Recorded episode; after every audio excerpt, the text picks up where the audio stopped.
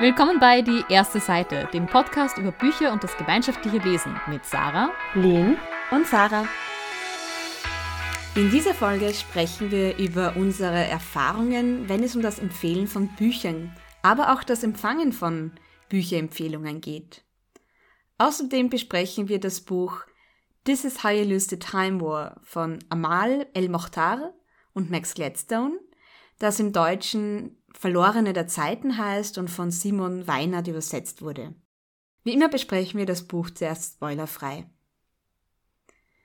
Beginnen wir gleich mit der Frage, wie oft kommt ihr denn in die Verlegenheit, Bücher zu empfehlen? Nicht mehr so oft, seit ich nicht mehr Buchhändlerin bin. Ah ja, stimmt, du bist ja da genau die passende Kandidatin, um über Bücherempfehlungen zu sprechen. Also in diesen 8 Jahren, wo ich in Buchhandlungen gearbeitet habe, habe ich das halt mehrmals täglich gemacht. Und dann wird's ein bisschen zur Routine. Sarah, wie schaut das bei dir aus? Sporadisch. Eher dann, wenn ich selbst darüber rede, dass ich gerade etwas gelesen habe, was andere Leute dann interessiert, dann heißt es vielleicht, das klingt gut, kannst du mir noch was anderes empfehlen? Und wenn ich mit Leuten rede, mit denen ich vielleicht sonst nicht so viel zu tun habe, also gerade Kolleginnen oder Kollegen, und die draufkommen, dass ich sehr gern lese, dann ergibt sich da vielleicht was. Oder wenn jemand sagt, ich bräuchte mal wieder ein Buch zum Lesen, dann bin ich natürlich auch immer gern bereit. Ich habe die Angewohnheit, meinen Tinder-Matches ungefragt Buchempfehlungen zu geben. Ich weiß nie, ob sie es lesen, aber ich sage ihnen immer, was sie lesen sollen. Sarah, wie ist das bei dir?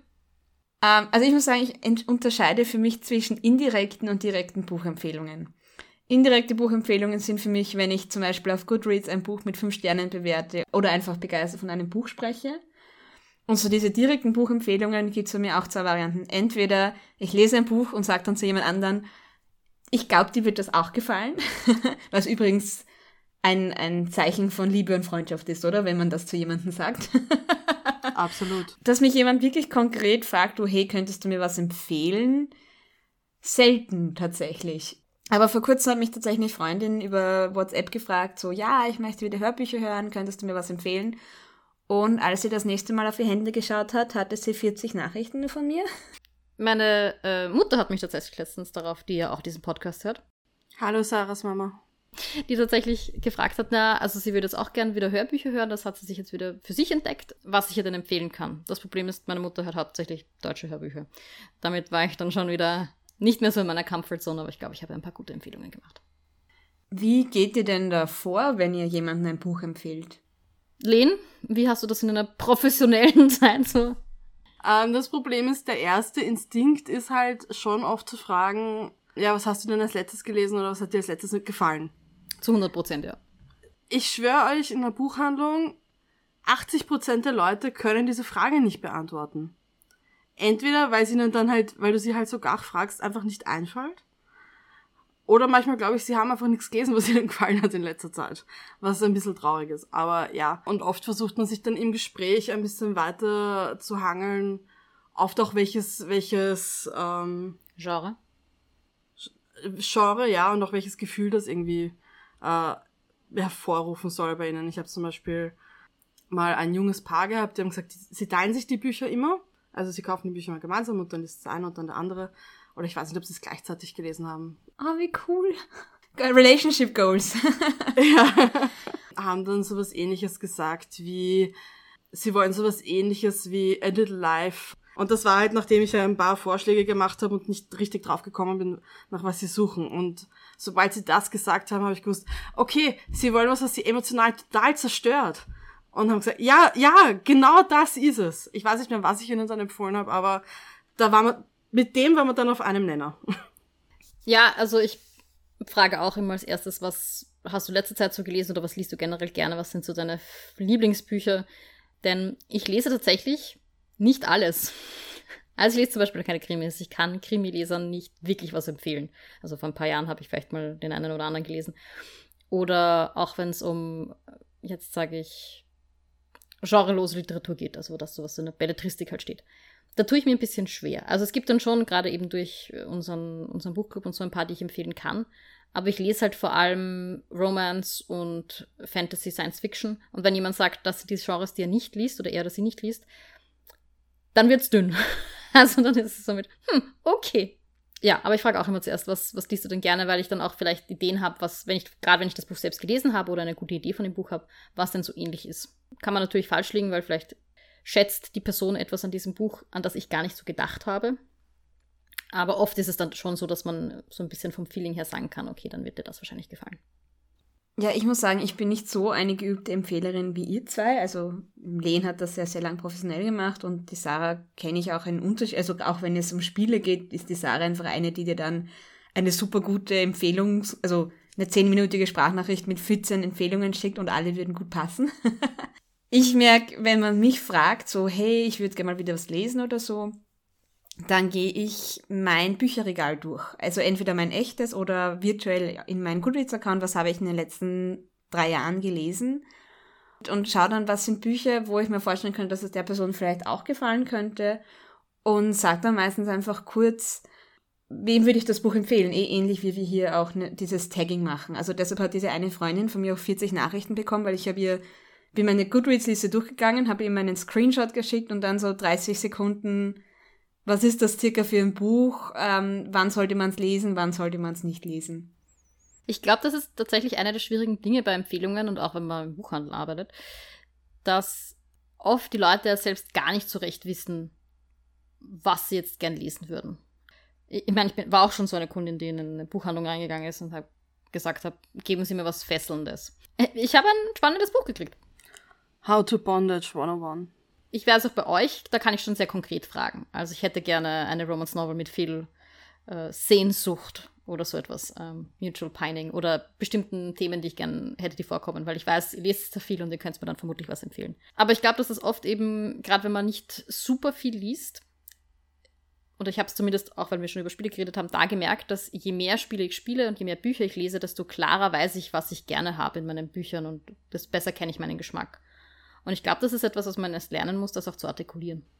Ja, da bin ich komplett bei dir. Aber ich glaube, dass das eh so eine Erfahrung ist, die sich nicht nur auf Bücher oder Spiele umlegen lässt, sondern einfach generell, je mehr du dich mit einem Thema beschäftigst, desto eher kennst du da die Nuancen auch, was dir selber gefällt. Und ja, wie du sagst, kannst es dann noch gut artikulieren. Und deswegen finde ich am schwierigsten, glaube ich, tatsächlich, ist es, Bücher zu empfehlen, jemanden, der nicht viel liest.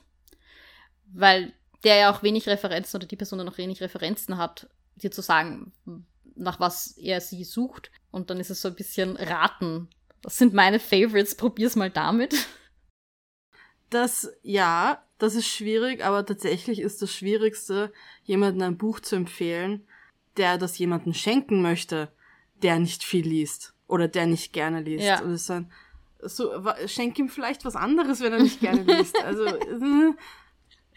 ja. Ich meine, ich bin jetzt nicht dazu da, dass ich irgendwem zu was zwinge, aber wenn die Person selber da ist, ist es oft ein bisschen leichter, weil du dich dann noch mit ihr selber kommunizieren kannst, okay, was sind denn generell Dinge, die du gerne magst, worüber man dann vielleicht auch ein Buch findet oder keine Ahnung was, aber wenn das nur sagen, so ganz klassisch ist das die Tante oder die Oma, die ein Weihnachtsgeschenk oder ein Geburtstagsgeschenk für das Kind sucht. Und man fragt, ja, was hat das Kind denn gerne gelesen in letzter Zeit? Na, sie liest nicht gerne. Vielleicht freut sie sich auch über einen Fußball. Weiß ich nicht. Was ich mir auch immer wieder vorhalten muss, wenn ich Leuten Bücher empfehle, ist, dass ich mich nicht von Vorurteilen leiten lasse. Also ich habe ja gesagt, ich empfehle durchaus auch Bücher im Kollegium. Und nur weil das jetzt eine, sage ich schon mal, länger gediente Kollegin ist oder ein länger gedienter Kollege, heißt das nicht, dass sie nicht auch genau die gleichen Fantasy- oder Romance-Novels lesen möchte, die ich lese. Und teilweise ist es für mich auch so ein bisschen, man spricht immer von Guilty Pleasure, also so die Dinge, die man gerne hat, für die man sich ein bisschen schämt. Und ich als Deutschkollegin sage jetzt nicht sehr laut im Kollegium, dass ich sehr gerne Romance-Novels lese. Aber es stellt sich dann heraus, dass halt auch andere Kolleginnen gerne Romance-Novels lesen. Und denen kann man das dann auch empfehlen. Und ich habe da oft so ein bisschen diese Voreingenommenheit, dass ich mir denke, das ist eine Englischkollegin, der kann ich jetzt nicht irgendwelche Romance-Novels empfehlen, aber natürlich, die liest genauso wie ich. Ja, ich muss sagen, ich habe halt meistens so ein paar Bücher, die ich gelesen habe, wo ich sage, die glaube ich, die könnte einem recht breiten Publikum gefallen. Ja, also sowas wie Murderbot oder The Seven and a Half Deaths of Evelyn Hardcastle. Das sind so Bücher, die ich bald einmal empfehle. Wo ich mir auch ist nicht schwer tue, ich weiß nicht wie... Sarah, du hast gemeint, du gibst immer so ein bisschen einen Eindruck, was in den Büchern vorkommt. Weil ich tue mir oft schwer, weil die Leute wollen dann tatsächlich oft von mir wissen, worum geht's da, und ich will es eigentlich nicht. Also, so ein, lest das, dann findet das schon raus, aber ich will euch das jetzt nicht spoilern. Ja, aber es hat nicht jeder dieselbe Meinung zu spoilern wie du. Vielen Leuten ist es einfach egal. Oder sehen es nicht so eng. Aber ich tue mir dann oft schwer, die Bücher so runterzubrechen, so auf das Relevante. Und nicht schon entweder viel vorzugreifen oder das irgendwie falsch darzustellen. Mich hat das noch nie wer gefragt. Wie gesagt, ich empfehle nicht so oft, aber bei mir waren die Leute eigentlich mit dieser Tagging-Section, wie wir sie im Podcast auch haben, eigentlich ganz zufrieden. Kennt ihr das, wenn man jemandem ein Buch empfiehlt und dann richtig nervös ist, ob das Buch dann auch tatsächlich der anderen Person gefällt? Also ich habe das vor allem bei den indirekten Buchempfehlungen. Also wenn ich ein Buch mit 5 Sternen bewerte auf Goodreads und ich sehe, und jetzt haben das andere Leute als, oh, das möchte ich lesen, markiert, dann werde ich immer so nervös und immer, ja, okay, es war halt für mich ein 5-Sterne-Buch, weil es war halt gerade der richtige Zeitpunkt, das waren die richtigen Themen, und aber ich weiß nicht, ob es wirklich so gut ist, dass es der anderen Person auch gefällt. Ich habe tatsächlich die Erfahrung gemacht, dass wenn ich die 5-Sterne-Lektüren von anderen Personen lese, dass es für mich oft nicht 5 sind. Meistens sind es allerdings dann 4, weil das, was die Person halt besonders abgeholt hat, hat mich halt nicht genauso abgeholt, aber es sind trotzdem ja meistens Bücher, die irgendwie, wir lesen halt viel gemeinsam, wir haben doch überschneidende Dinge, die uns gefallen. Aber ich verstehe das total, besonders bei, wenn ich sage, dieses Buch, das hat mir ist nicht gut gefallen, das kann ich da echt empfehlen. Wenn das dann die Person liest, das ist dann schon so ein, okay, ist das jetzt gut angekommen? Aber meistens beziehe ich mich halt wirklich auf die Top-Hits, dann geht das schon. Ja, zum Beispiel, ich glaube, das war das A Marvelous Light, heißt das, oder Sarah, was du uns allen empfohlen hast. Ich habe es jetzt gelesen, mir hat es auch sehr gut gefallen. Aber ich glaube, da hast du auch mit sehr viel Selbstbewusstsein das Buch weiterempfohlen. Und ich finde, es ist auch ein ganz besonderer Rausch, unter Anführungszeichen, wenn man dann Feedback gekriegt, somit, oh, ich habe das Buch jetzt gelesen und ich habe fast meinen Flug verpasst. Ich meine, ich bin natürlich nicht glücklich, dass die Person den Flug verpasst, oder fast verpasst. Aber es ist so ein, oh, das Buch ist gut angekommen, yay. Besonders, wenn das halt auch die eigenen Favorites sind. Für mich sind das wieder 2 Teile, ob ich jetzt ein Buch privat empfohlen habe oder in der Buchhandlung. Privat, ja, dann bin ich schon auch nervös, wo ich sage, oh, ich hoffe, der Person gefällt das oder dass das auch so gut ankommt wie bei mir. Aber wenn ich sehe, dass eine Person ein Buch liest, was ich auf Goodreads mit 5 Sternen bewertet habe, und vielleicht, weil ich es auf Goodreads mit 5 Sternen gerade erst bewertet habe und ich mir denke, okay, sie hat das jetzt angefangen, weil ich es so gut bewertet habe. Ich sage oft dazu, meine 5-Sterne-Bewertungen auf Goodreads bedeuten nichts. Das ist einfach nur, wenn ich direkt nach dem Lesen von dem Buch glücklich war, bekommt es 5 Sterne. Ja, aber ich finde, das sollte diese Bewertung ja auch sein. Es ist ja, ich finde, das ist auch so ein, ich beurteile euch jedes Buch gemessen nach dem Genre, in dem es geschrieben ist. Ich glaube, man sollte vorsichtig sein, wenn man sieht, jemand hat dem 5 Sterne gegeben. Ich messe dem nur einen Wert bei, wenn das Leute sind, die ich kenne, und wenn ich weiß, da überschneidet sich viel Geschmack. Also ich würde jetzt nicht von irgendwem sehen, der hat dem 5 Sterne gegeben, super, das muss ich lesen. Denn, um ganz ehrlich zu sein, fast jedes Buch auf Goodreads hat zumindest ein paar 5-Sterne-Bewertungen. Da muss man, glaube ich, generell bei Empfehlungen halt auch immer aufpassen, wer spricht diese Empfehlung aus und wie gut kenne ich die Person und ihren Geschmack. Deswegen, ich glaube, wir haben auch darüber schon in der Episode geredet zu Booktube, dass ich es total gern habe, Booktuberinnen sozusagen konstant zu folgen, da weil ich dann ihren Geschmack besser einschätzen kann und dann auch einschätzen kann, ob diese Empfehlung dann was für mich ist. Wie oft lasst ihr euch Dinge von anderen empfehlen, also so direkt? Direkt? Also tatsächlich eben indirekt einfach über Goodreads oder auch über so, wenn es zum Beispiel in Buchhandlungen Regale gibt mit, das sind die Favoriten der BuchhändlerInnen, die hier arbeiten, oder wenn einzelne Bücher zum Beispiel so einen Zettel dabei haben, wo eine Person, die dort arbeitet, geschrieben hat, wem sie das empfehlen würde, warum ihr das gut gefallen hat. So bin ich tatsächlich auch auf Victoria Schwab und The Darker Shade of Magic aufmerksam geworden, tatsächlich. Aber so direkt, manchmal gibt es das organisch im Gespräch, dass mir halt jemand von dem Buch erzählt und so weiter, weil wir halt viel über Bücher reden in unseren Freundeskreisen. Und eher so, wenn ich weiß, ich will irgendeine bestimmte Genre lesen und ich weiß gerade nicht, was ich lesen möchte. Also ich glaube, ich habe einmal so einen Aufruf in unsere Chatgruppe gestartet, ich möchte jetzt eine Romance-Novel als Hörbuch hören, habt ihr was für mich? Aber am meisten habe ich eben durch diese indirekten Empfehlungen oder diese Zufallsempfehlungen schon einen ganzen digitalen Stapel in meinem Goodreads drin gespeichert, in meiner Sounds Interesting Liste, dass ich auf was zurückgreifen kann. Ich habe das auch ähnlich, dass ich nach Empfehlungen frage, wenn ich was sehr Spezielles suche.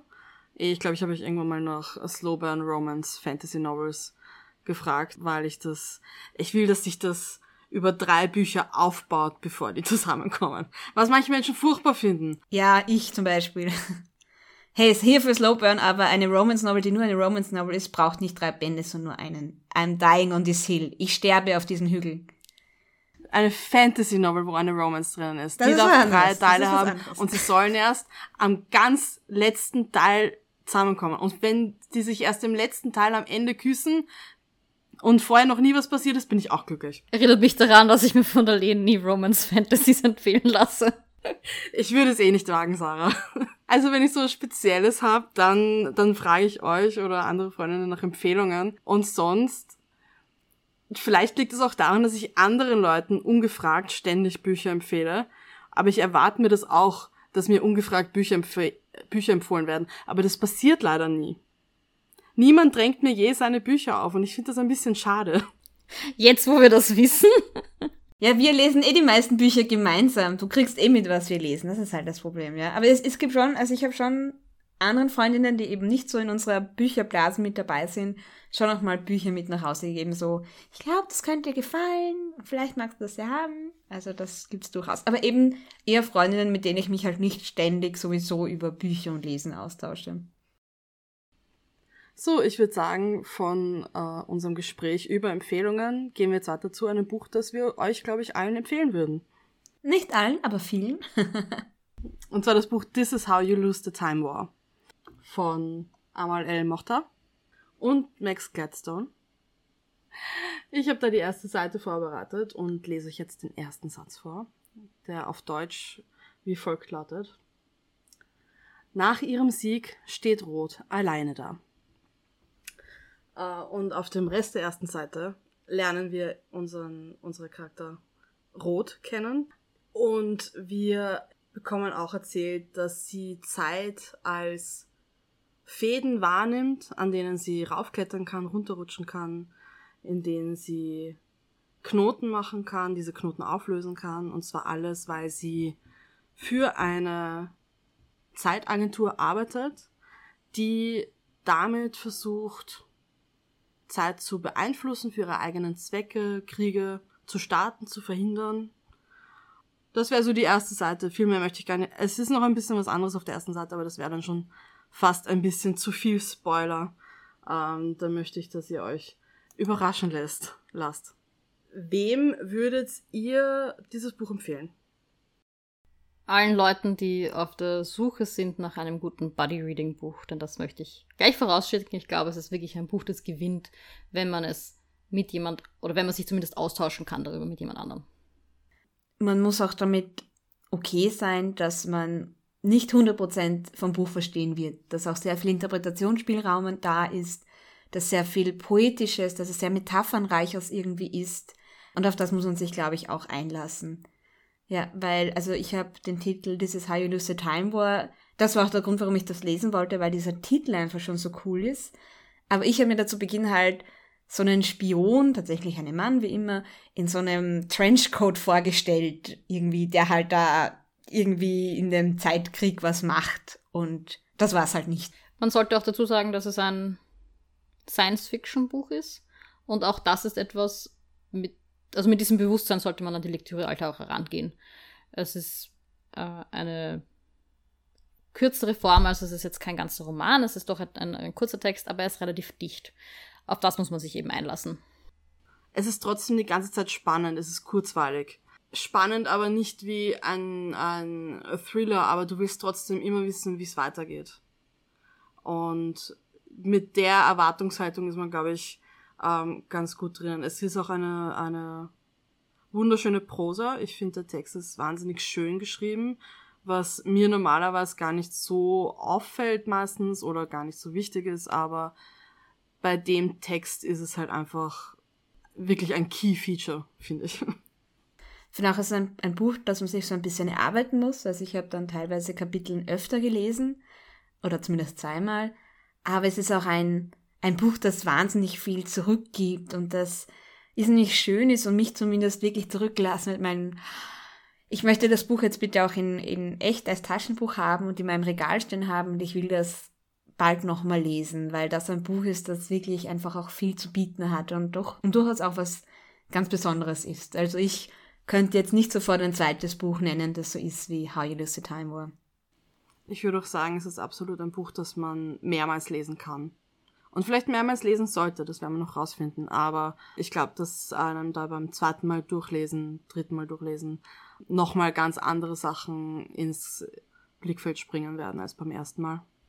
Ja, man sollte wahrscheinlich, wir wollen ja nicht so viel verraten in dieser Empfehlungssession, aber man sollte wahrscheinlich seine eigenen Erwartungen am Anfang offen halten, was jetzt auf einen zukommt. Weil ich glaube, dass gerade der Titel dieses How You Lose the Time War auf sehr viele unterschiedliche Arten interpretiert werden kann, was einen da jetzt für eine Geschichte erwartet. Und bitte liest ja nicht den Klappentext, weil der fasst quasi die ganze Geschichte zusammen. Und ich finde gerade, das ist auch cool im Buch, dass du zu lesen anfängst und noch gar nicht weißt, wo es hingeht und das erst so schrittweise herausfindest. Damit verabschieden wir uns von allen, die jetzt Guster gekriegt haben, sich dieses Buch selbst mal zu Gemüte zu führen und freuen uns, dass ihr uns vielleicht nochmal besucht, wenn ihr das Buch gelesen habt. Weil wir beginnen jetzt zu spoilern und das ist wirklich ein Buch, da will man nicht gespoilert werden. Aber ich fange jetzt voll damit an. Also, wir haben, wie Lene schon gesagt hat, auf der ersten Seite Roth kennengelernt, die eine Agentin, eine Zeitagentin der Agentur ist. Das ist der Begriff, den wir kennenlernen. Und wir lernen in den nächsten Kapiteln ihre Gegenspielerin, nämlich Blau, kennen. Blau ist die Agentin des Gartens. Und tatsächlich ist das Buch so aufgebaut, dass wir abwechselnd, für den großen Teil abwechselnd die Perspektive von Blau und Rot sozusagen einnehmen, die verschiedene Missionen machen, von denen wir im Normalfall gar nicht wissen, worum es jetzt genau geht in dieser Mission. Das Relevante ist, dass sie immer irgendwo in dieser Mission einen Brief von der anderen Person finden. Also im ersten Kapitel findet Rot einen Brief von Blau, die sie sozusagen zu einer Art Spiel herausfordert, die sie zu einem Art Spiel herausfordert. Fassen wir es so zusammen. Das ist natürlich irgendwie eigentlich ein Verrat, unter Anführungszeichen. Also wenn sie dabei erwischt würden, würden sie sicher Probleme kriegen. Aber sie steigen beide auf dieses Spiel ein und senden einander dann sehr merkwürdige Briefe. Also mit Brief, das ist sehr, nennen wir es Nachrichten, nennen wir es Kommunikationsmethoden aus Science-Fiction. Also von einem Glas Wasser, das blubbert, also da kommt alles vor. Über den Verlauf dieser Briefe, der sich auch, wir haben sie mit Zeitagenten zu tun, über Jahrzehnte streckt zum Teil, also sie werden ja da auch auf längere Missionen geschickt, verlieben sich die beiden ineinander. Also sie haben sich ja nie direkt getroffen, sondern indirekt halt die Auswirkungen der anderen Person mitbekommen, was sie sozusagen so für Fäden gezogen hat, was sie für Einsätze gemacht hat. Und durch das und die Briefe, die sie einander schreiben, kommen sie einander näher und da entstehen Gefühle. Und kulminiert dann halt darin, dass sie irgendwie einen Weg finden müssen, wie sie das überleben, wie sie dieser Beziehung eine Chance geben können. Denn irgendwann kommt natürlich sowohl der Garden als auch die Agency dahinter, also die Agentur dahinter, dass hier Dinge am Laufen sind, die eigentlich nicht gewollt sind. So, jetzt ist die Frage, mit welchen Erwartungen seid ihr eigentlich ins Buch gegangen? Oder warum haben wir uns das Buch eigentlich ausgesucht? Sarah, weißt du das noch? Ich glaube tatsächlich, dass ich es möglicherweise vorgeschlagen habe, weil ich es ein gutes Jahr vorher, glaube ich, schon mal angefangen habe. Da ist es auch, also es ist ja Preisträgerbuch gewesen und es haben auch Freundinnen und Freunde, also andere Lesende sozusagen empfohlen. Und ich habe dann angefangen, das ist mir ein bisschen zu steil. Also der Anfang ist ja doch ein bisschen heftiger, gerade wenn man nicht so da gewohnt ist, in Science-Fiction-Welten hineingeworfen zu werden. Und ich habe mir gedacht, das, glaube ich, wäre ein Buch auch aufgrund der Kürze und der Kapitellänge und so, dass man wirklich gut als Buddy-Read lesen könnte. Und ich glaube, ihr habt euch einfach nicht gewehrt. Ja, ich muss sagen, ich habe von dem Buch schon gehört und mich hat einfach dieser Titel angesprochen. This is how you lose the time, so wirst du den Zeitkrieg verlieren. Vor allem, weil ich auch zum Beispiel super gern Doctor Who einfach schaue und generell gern Science-Fiction lese und Zeitreisen sowieso ganz spannend sind. Ich habe halt noch dazu gehört, dass es halt etwas schwierig ist, dass es sehr wirr ist ein bisschen. Und ich glaube, das habe ich noch ein bisschen abgehalten, es zu lesen. Aber der Titel allein hat bei mir schon gereicht. Das wollte ich wissen, was da passiert in dem Buch. Ich habe das Buch definitiv auch schon länger am Schirm gehabt, weil das von ein paar Booktubern besprochen wurde und einige, die dann auch gesagt haben, das ist ihr absolutes Lieblingsbuch aller Zeiten und sie lesen das immer und immer wieder. Und da habe ich es dann auch schon länger auf meinem Goodreads gehabt und war dann ganz froh, dass ihr es gemeinsam lesen wolltet. Und jetzt die große Frage, wie hat es euch gefallen oder was hat euch gefallen? Mir hat vor allem der Stil irgendwie ganz gut gefallen, sehr gut sogar. Ich fand, das war wunderschön geschrieben. Ich mag das normalerweise gar nicht so gern, wenn ich in eine Fantasy-Geschichte oder eine Science-Fiction-Geschichte reingestoßen werde und ich kenne mich in der Welt nicht aus und ich weiß nicht, wie Dinge funktionieren. Das ist was, das genieße ich nicht besonders gern. Das ist halt meistens am Anfang von Fantasy-Büchern, weil ist halt der Aufbau einer neuen Welt. Du musst dich erstmal Dinge lernen, damit du dich dann auskennst. Ich akzeptiere das. Aber das ist nicht mein Lieblingsteil einer Fantasy- oder Science-Fiction-Geschichte. Aber in dem Buch war es dann tatsächlich so, dass relativ schnell sich rauskristallisiert hat, man muss gar nicht so viel von dem Setting eigentlich verstehen. Das ist gar nicht so wichtig. Und dann habe ich das auch relativ schnell einfach beiseite legen können und mich dann einfach auf die Entwicklung von diesen beiden Charakteren und ihrer Beziehung zueinander konzentrieren können. Und das hat mir einfach sehr gut gefallen. Ja, ich muss sagen, ich mag das bis zu einem gewissen Grad, wenn man sich Dinge und Welten erst erarbeiten muss. Ich fand diese Briefe, vor allem die ja gegen Ende hin auch wirklich Liebesbriefe waren, ganz toll. Vor allem, weil das auch diese Art von Liebesbriefe, wo es eigentlich auch schon einerseits schön ist und gleichzeitig aber auch wehtut und auch eine gewisse Brutalität hat, diese Liebe, das sind so, irgendwas resoniert da mit mir, frag mich warum. Nur in geschriebener Form, also nicht im echten Leben, aber in geschriebener Form bin I'm here for it. Und ich fand auch gerade diese Kapitel, wo sie dann so ein bisschen mehr über diese Missionen oder von diese alternativen Welten erzählt haben, ganz toll. Also zum Beispiel dieser Abschnitt so, in jeder Zeitschleife, in jedem Strang gibt es Atlantis, in manchen ist es nur ein Mythos, in manchen war es echt, aber überall ist es quasi ein ganz schrecklicher Ort. Oder, ja, also diese Kapitel fand ich ganz, ganz toll, wo sie über den Sokrates gesprochen haben, ob sie den gleichen Sokrates getroffen haben, über Genghis Khan, über Caesar, wie der ermordet worden ist. Also das habe ich auch immer ganz, ganz cool gefunden. Ich bin ja eigentlich auch kein Fan von, ich muss mir jetzt zusammenreimen, wo wir hier sind und um was es hier geht und wie diese Welt funktioniert. Aber gerade in diesen wenigen Seiten, in denen das aufgemacht wird und dann ja auch wieder, also wir befinden uns ja kaum jemals in demselben Zeitstrang, eigentlich nie, das wiederholt sich ja nicht, fand ich das total spannend, sozusagen die Clues, die wenigen Details, die wir da kriegen, zu einem Bild zusammenzusetzen. Und auch, weil wir das als Buddy-Reading gelesen haben, habe ich mir auch halt Zeit genommen, wirklich zu überlegen, okay, was habe ich jetzt davon mitgenommen, wie stelle ich mir diese Welt vor und das dann auch mit euch in Sprachnachrichten auszutauschen, fand ich wirklich, wirklich cool, was mir wahrscheinlich normalerweise nicht so gefallen würde, aber gerade in diesen kurzen Snippets und auch zu sehen, wie gut sie das eigentlich machen, ein Bild zu vermitteln mit wenigen Dingen. Also bei manchen Welten haben wir wirklich nicht viel erfahren und trotzdem entsteht dann irgendwie ein Bild. Also man merkt, das ist ein Buch, wo man nach jedem Kapitel wirklich eine kurze Pause machen muss. Ja, ich merke, wo ich beim Lesen ab und zu gestolpert bin beim Spekulieren ist, dass sie dann eigentlich mit diesem Zeitreise-Trope relativ wenig angefangen haben. Also das war nie so, dass sie zum Beispiel, also bis auf das eine Mal, wo sie ihr Vergangenheits-Ich trifft oder so, aber dieses Zukunft und Vergangenheit gegenseitig beeinflussen, das war kein großes Thema in der Geschichte. Und ich habe ab und zu damit gerechnet, dass das jetzt kommt. Ich habe ja zwischendurch auch hypothetisiert, dass eventuell die Blue, das Zukunfts-Ich von der Red ist, bevor klar war, dass es da eine Liebesgeschichte gibt. Aber so in den ersten Kapiteln war das zum Beispiel eine Idee, die ich hatte, in welche Richtung das Buch gehen könnte.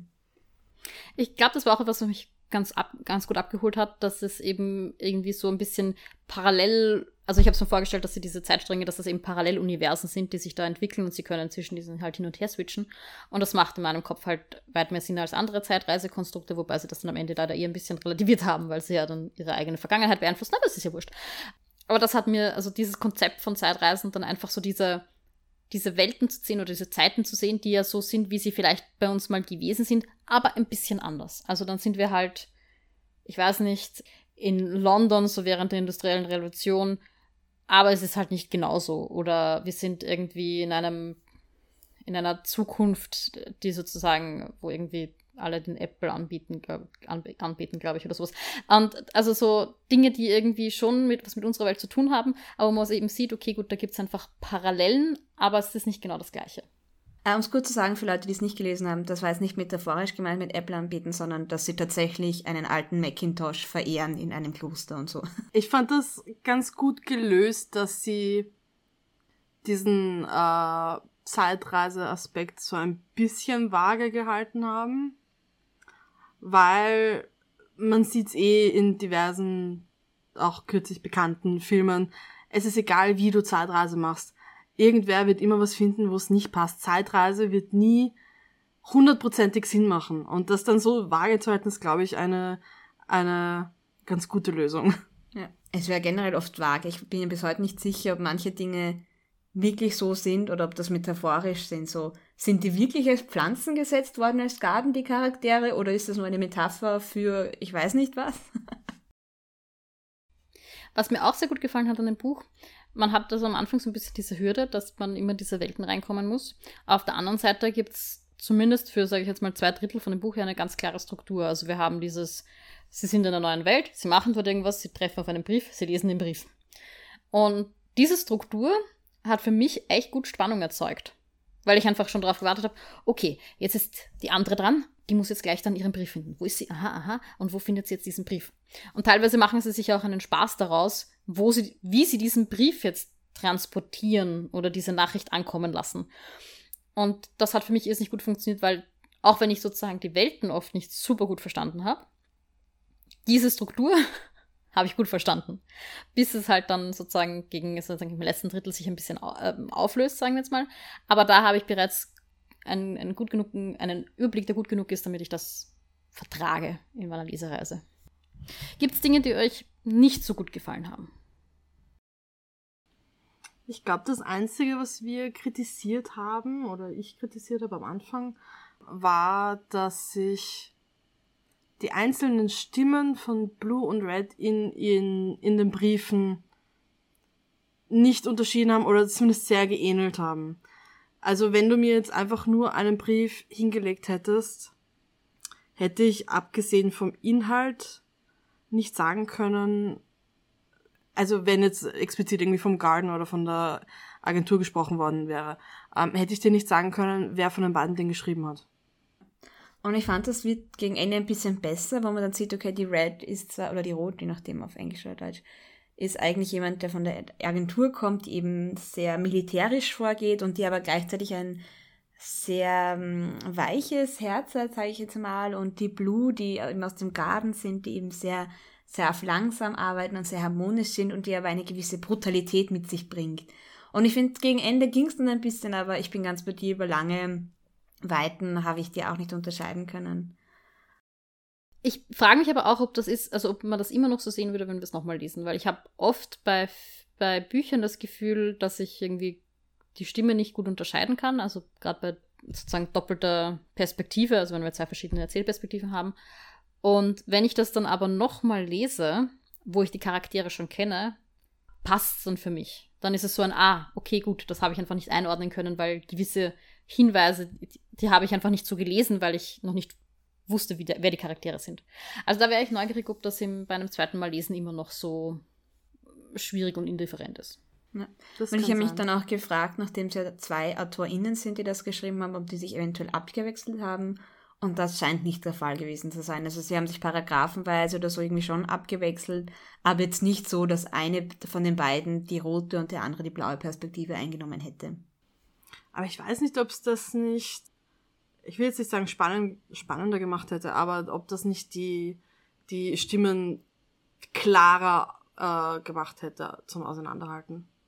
Und ich muss sagen, was mich manchmal geärgert hat, dass ich das Gefühl habe, da ist jetzt gerade was drinnen, wo ich mir nicht sicher bin, ob das ein Easter Egg ist, das ich einfach nicht verstehe, oder ob das ihnen passiert ist. So, war das jetzt absichtlich oder ist das passiert? Ich meine, das sind so Kleinigkeiten, zum Beispiel, am Ende von einem Kapitel gibt es dann immer eine Sucherin, die diese Nachricht findet und liest, wo wir auch ganz lange nicht wissen, warum das passiert. Und manchmal ist da die Sucherin die Rede, als ob das eine bestimmte Person wäre. Manchmal steht dann eine Sucherin und manchmal ist Sucherin, glaube ich, auch klein und manchmal groß geschrieben. Und das war so inkonsistent. Und ich war nicht sicher, ist das eine Inkonsistenz, die aus irgendeinem Grund absichtlich ist, den ich nicht verstehe, oder ist das ihnen halt passiert und sie haben es nicht gesehen. Und da waren halt so ein paar kleine Dinge drin, wie mir das halt passiert ist. Ja. Wo man aber eben gerade in diesem Kontext auch mit der Sucherin, über die haben wir viel diskutiert, ist das immer dieselbe Person, ist es nicht immer dieselbe Person. Und da haben wir sehr viel Wert auch auf diese kleinen Wörter gelegt, ob das jetzt die oder eine ist. Und im Endeffekt war das auch relevant. Also es ist nicht so, es ist nicht so, dass wir da über irgendwelche Details diskutiert haben, die für die Story unwichtig sind im Endeffekt. Und ich glaube, also so wie ich auch aus Interviews den Schreibprozess verstanden ist, haben sie sich schon gegenseitig sehr aufgeschaukelt in dem, wie sie schreiben. Es ist ja auch ein sehr extremes Buch ein bisschen, also sie treiben das schon sehr auf die Spitze mit Metaphern und was passiert und was sie wahrgelassen und wie diese Welten gezeichnet werden. Also das ist ja schon was, ja, sehr extreme Science-Fiction, sage ich jetzt einmal. Und ich glaube, dass das manchen zu viel sein kann. Ich glaube, es ging gerade noch bei mir, aber man hat schon gemerkt, dass sie es schon sehr, sehr stark auf die Spitze treiben. Viel besser kann ich es gerade nicht ausdrucken. Ich hoffe, man weiß, was ich ungefähr meine. Ich glaube, es ist ein Buch, das entweder man mag es oder man mag es nicht. Ich glaube, nein, stimmt nicht. Entweder man mag es nicht oder man versteht es nicht. Ich glaube, das sind so die Varianten, die es gibt. Aber ich glaube nicht, dass es viel dazwischen gibt, wenn man... Also ich denke, es ist ein polarisierendes Buch. Ja, das merkt man ja auch an den Kritiken. Also ich habe mir wieder geschaut, was sind so die Ein-Stern-Bewertungen, was kommt da und am meisten kommt, das war nicht ihr Kaffee oder auch so, ich habe nicht verstanden, was passiert ist. Und ich kenne eben auch eine von unseren Freundinnen, hat ja auch gemeint, sie hat es gelesen, sie fand es toll, aber sie hat das Gefühl, sie ist der englischen Sprache nicht gut genug mächtig, obwohl sie sogar Englisch studiert hat, weil das einfach so komplex ist, das Ganze, und einfach so viel drinnen steckt und auch sehr verwirrend teilweise ist.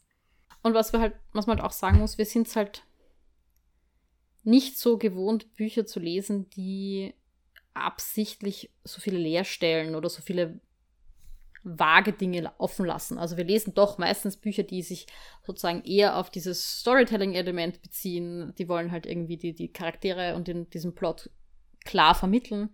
Und dieses Buch ist halt eher von, sage ich jetzt, einer poetischeren, literarischeren Seite her geschrieben, die halt absichtlich solche Leerstellen lassen. Und ich glaube, viele von diesen Dingen sind auch gar nicht so, dass man die jetzt restlos beantworten kann, sondern sie sind eben Dinge, die man interpretieren kann, muss, darf, soll, wie auch immer.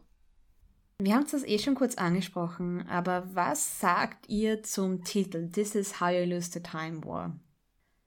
Passt das eurer Meinung nach zum Buch? Ich finde, der Titel ist schon ganz spannend, weil man ihn während des Lesens immer wieder unterschiedlich lesen kann.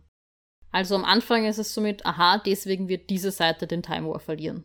Ne? Also, weil die Roth jetzt da diese Briefe mit der Blue beginnt zu schreiben, wird diese Seite verlieren. Und es ist halt in Wirklichkeit ein recht vager Titel, weil wir wissen nicht, wer das You ist, der hier diesen Time War verliert. Auf der anderen Seite ist es aber klar, dass es um einen Time War geht. Das heißt, diese Erwartung von Zeitreisen, glaube ich, wird schon relativ gut durch den Titel auch abgedeckt. Ich habe auch gedacht, das ist eher wie so ein Ratgeber. So verlierst du den Zeitkrieg. So im Sinne von, dass dann irgendwann das Ziel von den beiden ist, den Krieg zu verlieren. Deshalb habe ich auch lange Zeit gedacht, dass wir dann draufkommen, dass weder die Zukunft, wo die Agentur herrscht, noch die Zukunft, wo der Garden herrscht, eine gute Zukunft ist, sondern dass sie diesen Krieg für diese beiden Seiten verlieren müssen, damit eine andere gute Zukunft entstehen kann. Das ist halt nicht passiert. Ich bin das Ganze generell von der anderen Seite aus angegangen. Ich habe glaubt, der Titel ist This is how you win the time war. Und habe gedacht, ja okay, jetzt kommen die am Ende zusammen und dadurch können sie dann, weiß ich nicht, die Agentur und den Garden irgendwie besiegen, damit eben sie den War gewinnen können. Nur zusammen können sie ihn gewinnen, oder kann man es? Aber das, Liebe gewinnt über alles. So in etwa, ja. Ich habe mir einfach nur den Titel nicht gemerkt. Ich interpretiere den Titel immer noch so, nur dass ich halt, also statt We Win the Time War, ist es halt You Lose. Also die Agentur und der Garten verlieren diesen Side War. Also so würde ich ihn jetzt lesen. Ja, aber wenn wir, dann sind wir vielleicht eh schon beim Ende. Haben die Agentur und der Garten den Side War tatsächlich verloren? Die werden immer noch weitermachen, so wie vorher, nur halt, dass sich Red und Blue halt rausnehmen und versuchen zu entkommen. Ich tatsächlich hätte schon gesagt, dass aufgrund des Titels, ich weiß gar nicht, ob ich so festmachen kann an bestimmten Dingen, aber es wird schon irgendwie so ein bisschen suggeriert, dass Red und Blue halt die besten Agentinnen sind, die diese beiden Seiten haben. Und dass die zu verlieren und vor allem, dass sie sich verbünden, auf kurz oder lang dazu führen wird, dass die Agentur und der Garden eben nicht ihre Ziele so durchsetzen können, wie sie es wollen. Ich hätte das so interpretiert, dass wir beide haben ja zu Beginn das Ziel, den Time War zu gewinnen für ihre respektive Seite. Und ich glaube, sie schreiben sich auch in ersten Briefen, dass, weil du jetzt auf meinen Brief antwortest, auf diese Art und Weise wirst du den Krieg verlieren. Also das ist ja mal so dieses Aufgreifen dieses Themas. Und das ist so eigentlich war ihr Ziel für ihre Seite, den Krieg jeweils zu gewinnen. Und das haben sie jetzt aber nicht, sondern eher ihr Ziel ist es zum Ende eben, dass nicht ihre Seite den Krieg gewinnt. So. Aber auf jeden Fall fand ich den Titel einfach sehr mächtig. Und das ist auch, wie ich habe es ja schon gesagt, allein wegen des Titels bin ich auf das Buch neugierig geworden. Und eben das deutsche Buch ist jetzt vor kurzem erst rausgekommen, die deutsche Übersetzung. Und ich finde Die Verlorenen der Zeiten? Die Verlorene der Zeit. Oder Zeiten. Ich glaube, es waren Zeiten oder so. Verlorene der Zeiten. Das passt für mich, also das würde bei mir eine ganz andere Erwartungshaltung schaffen. Also ich finde den erstens nicht ganz so powerful, nicht so mächtig, wie dieses How You Lose the Time War, so wirst du den Zeitkrieg verlieren. Und gleichzeitig, das klingt eher nach einem Buch wie Die Frau des Zeitreisenden oder so. Irgendwer, der halt in den Lauf der Zeiten verloren ist. Und verloren sind sie ja nie. Der englische Titel lässt sehr viel Interpretation offen, aber der deutsche ist, also passt für mich irgendwie nicht. Auch das Cover ist nicht so schön wie das.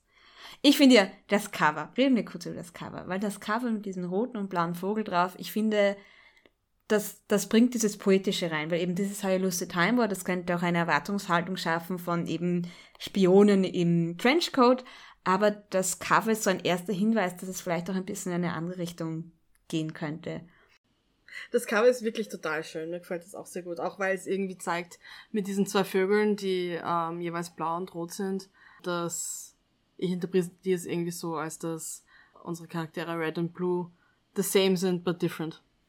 Was anderes, was ich noch fragen wollte, was sagt ihr zu diesem Romeo und Julia-Thema, das zu Beginn mir noch nicht klar war, sondern tatsächlich erst wie sie dann, also wo man schon weiß, jetzt ist eigentlich die Red damit beauftragt, die Blue auszuschalten und eine von den beiden, ich weiß nicht mehr wer, schaut sich Romeo und Julia an und sagt dann, in manchen Zeitsträngen ist es eine Komödie, in manchen eine Tragödie. Und denkst so, okay, wenn das jetzt ein Romeo und Julia Retelling ist, wird damit jetzt die Möglichkeit eröffnet, dass es vielleicht doch gut ausgeht, weil ich war schon sehr lange überzeugt, dass es schlecht ausgehen wird, dass die am Ende nicht zusammenkommen. Und dann ist es aber ein gutes Ende.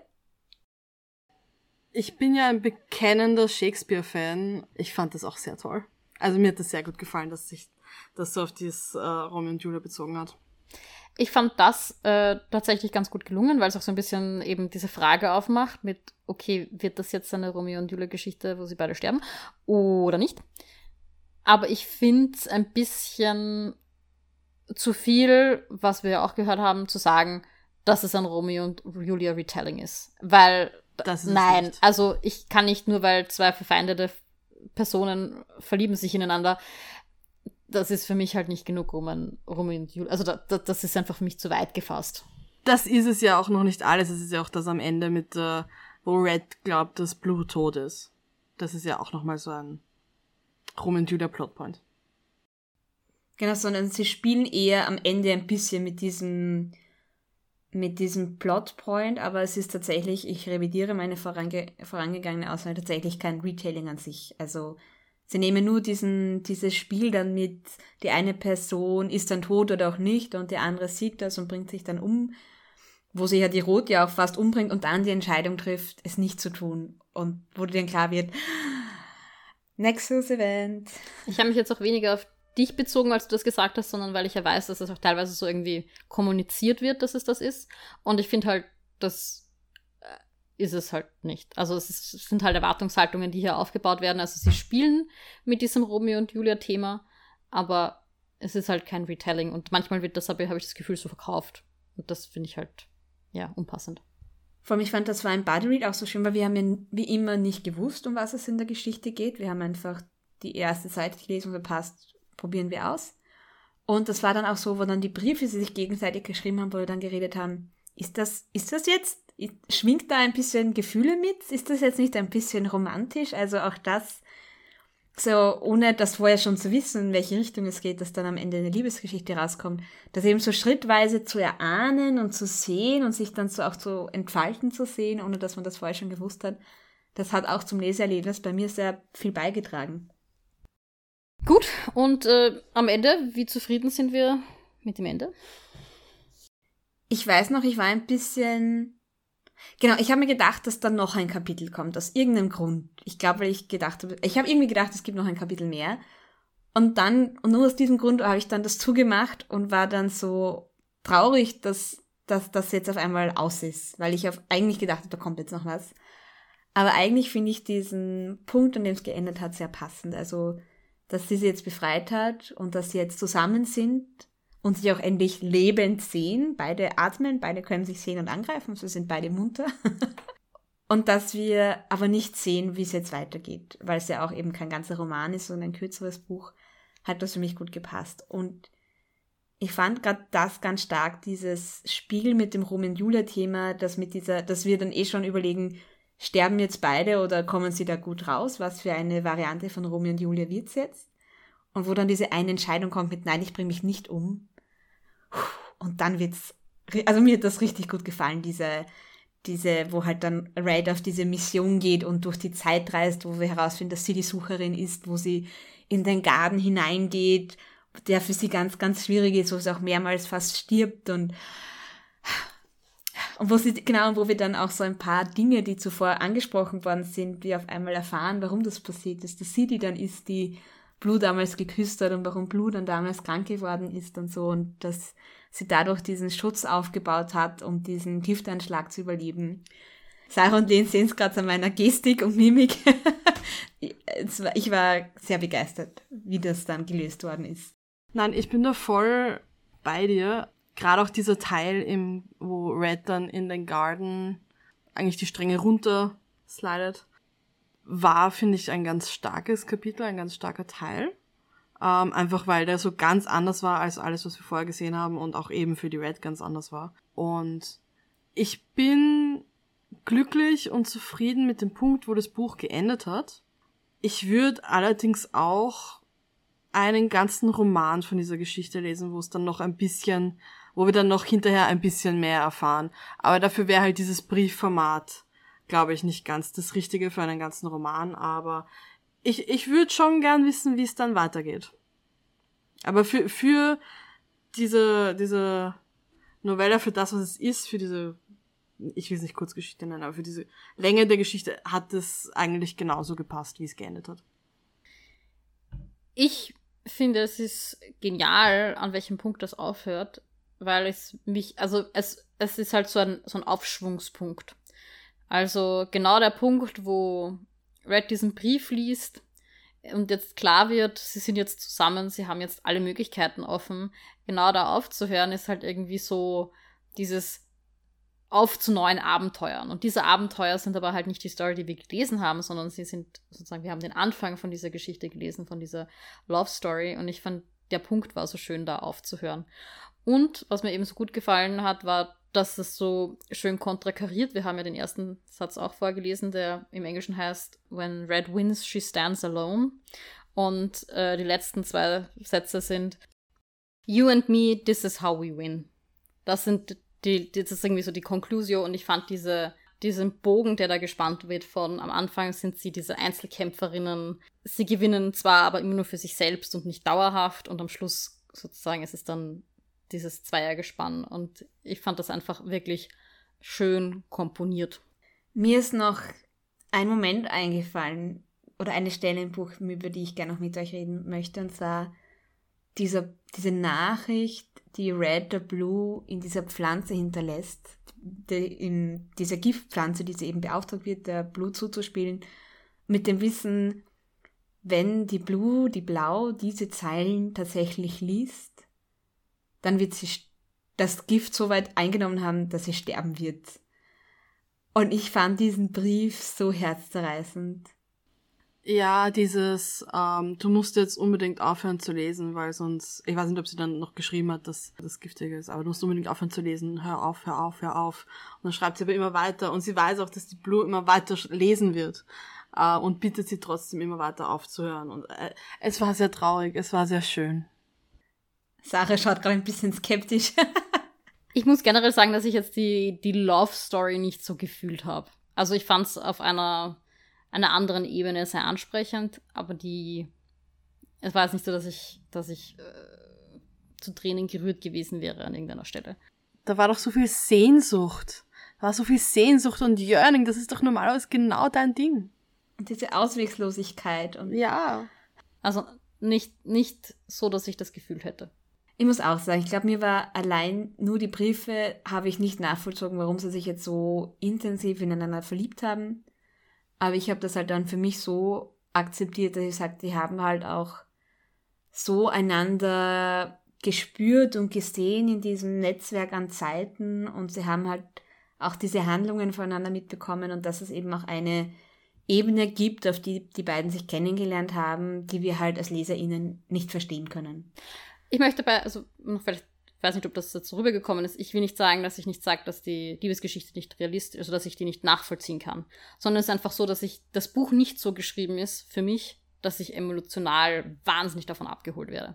Also es hat mir gut gefallen. Ich fand eben die Sprache, das, was wir besprochen haben und auch das Worldbuilding und so, die Struktur, in der es geschrieben wurde, also eben so diese Kniffe, die sie einsetzen, das fand ich extrem cool. Aber es ist jetzt nicht so der Roman, wo ich sage, wenn ich eine Liebesgeschichte lesen will, dann lese ich das. Nein. Aber ich mag einfach also diese sehr schmerzvollen Liebesbriefe. Das ist was ich generell gern lese. Vielleicht noch ganz kurz, habt ihr Szenen, eine Szene, die euch besonders im Kopf geblieben ist beim Lesen? Diese Szene, in der, ich glaube, das war Red, die als Kind irgendwo bei einer Kippe steht oder weiß ich nicht was, Blue eigentlich sieht, die da in Tiergestalt sie vor irgendwas anderem rettet eigentlich. Also das war irgendwie so ein ich weiß nicht, ob ich mir die Küste, diese Insel so vorstelle, wie sie beschrieben wurde, aber in meinem Kopf ist es ein sehr einprägsames Bild. Vor allem, weil da die Blue die Entscheidung getroffen hat, sie hätte das einfach ausspielen lassen können und dann wäre Red ausgeschalten worden und das wäre gut für den Garten, für ihre Seite gewesen. Und sie entscheidet sich gegen ihre Seite und dafür die Red zu retten. Ja. Was mir besonders in der Erinnerung ist, ein ganz kleines Detail, das ich nämlich am Anfang gar nicht so gecheckt habe, erst dann durch eine von euren Sprachnachrichten, als gute Frage, wer da gerade wem einen Brief schickt. Ich glaube, die Red schickt der Blue einen Brief in einem Seal. Gemeint ist eine Robbe. Aber der Witz ist halt, dass sie ja schon thematisiert, wie man echte Briefe schreibt, dass man da halt dann auch Wax Seals drauf macht. Und dieser Witz war einfach wirklich gut. Ich habe ihn nicht gleich gecheckt, das hat mich jemand von euch darauf hinweisen müssen, aber er war einfach wirklich gut. Ich glaube, der wird in der deutschen Übersetzung verloren gehen, leider. Ja, This is How You Lose the Time Boy ist ein Buch, das vermutlich noch öfter in unseren Buchempfehlungen vorkommen wird. Wir sagen wieder vielen Dank fürs Zuhören und bis dorthin. Tschüss, ciao und baba. Das war die erste Seite, der Podcast über das gemeinschaftliche Lesen. Die nächste Folge kommt am 1. des nächsten Monats. Bis dorthin folgt uns auf Instagram oder Twitter unter die_erste_Seite oder schreibt uns doch eine E-Mail an ersteseite.podcast@gmail.com. Bis zum nächsten Mal.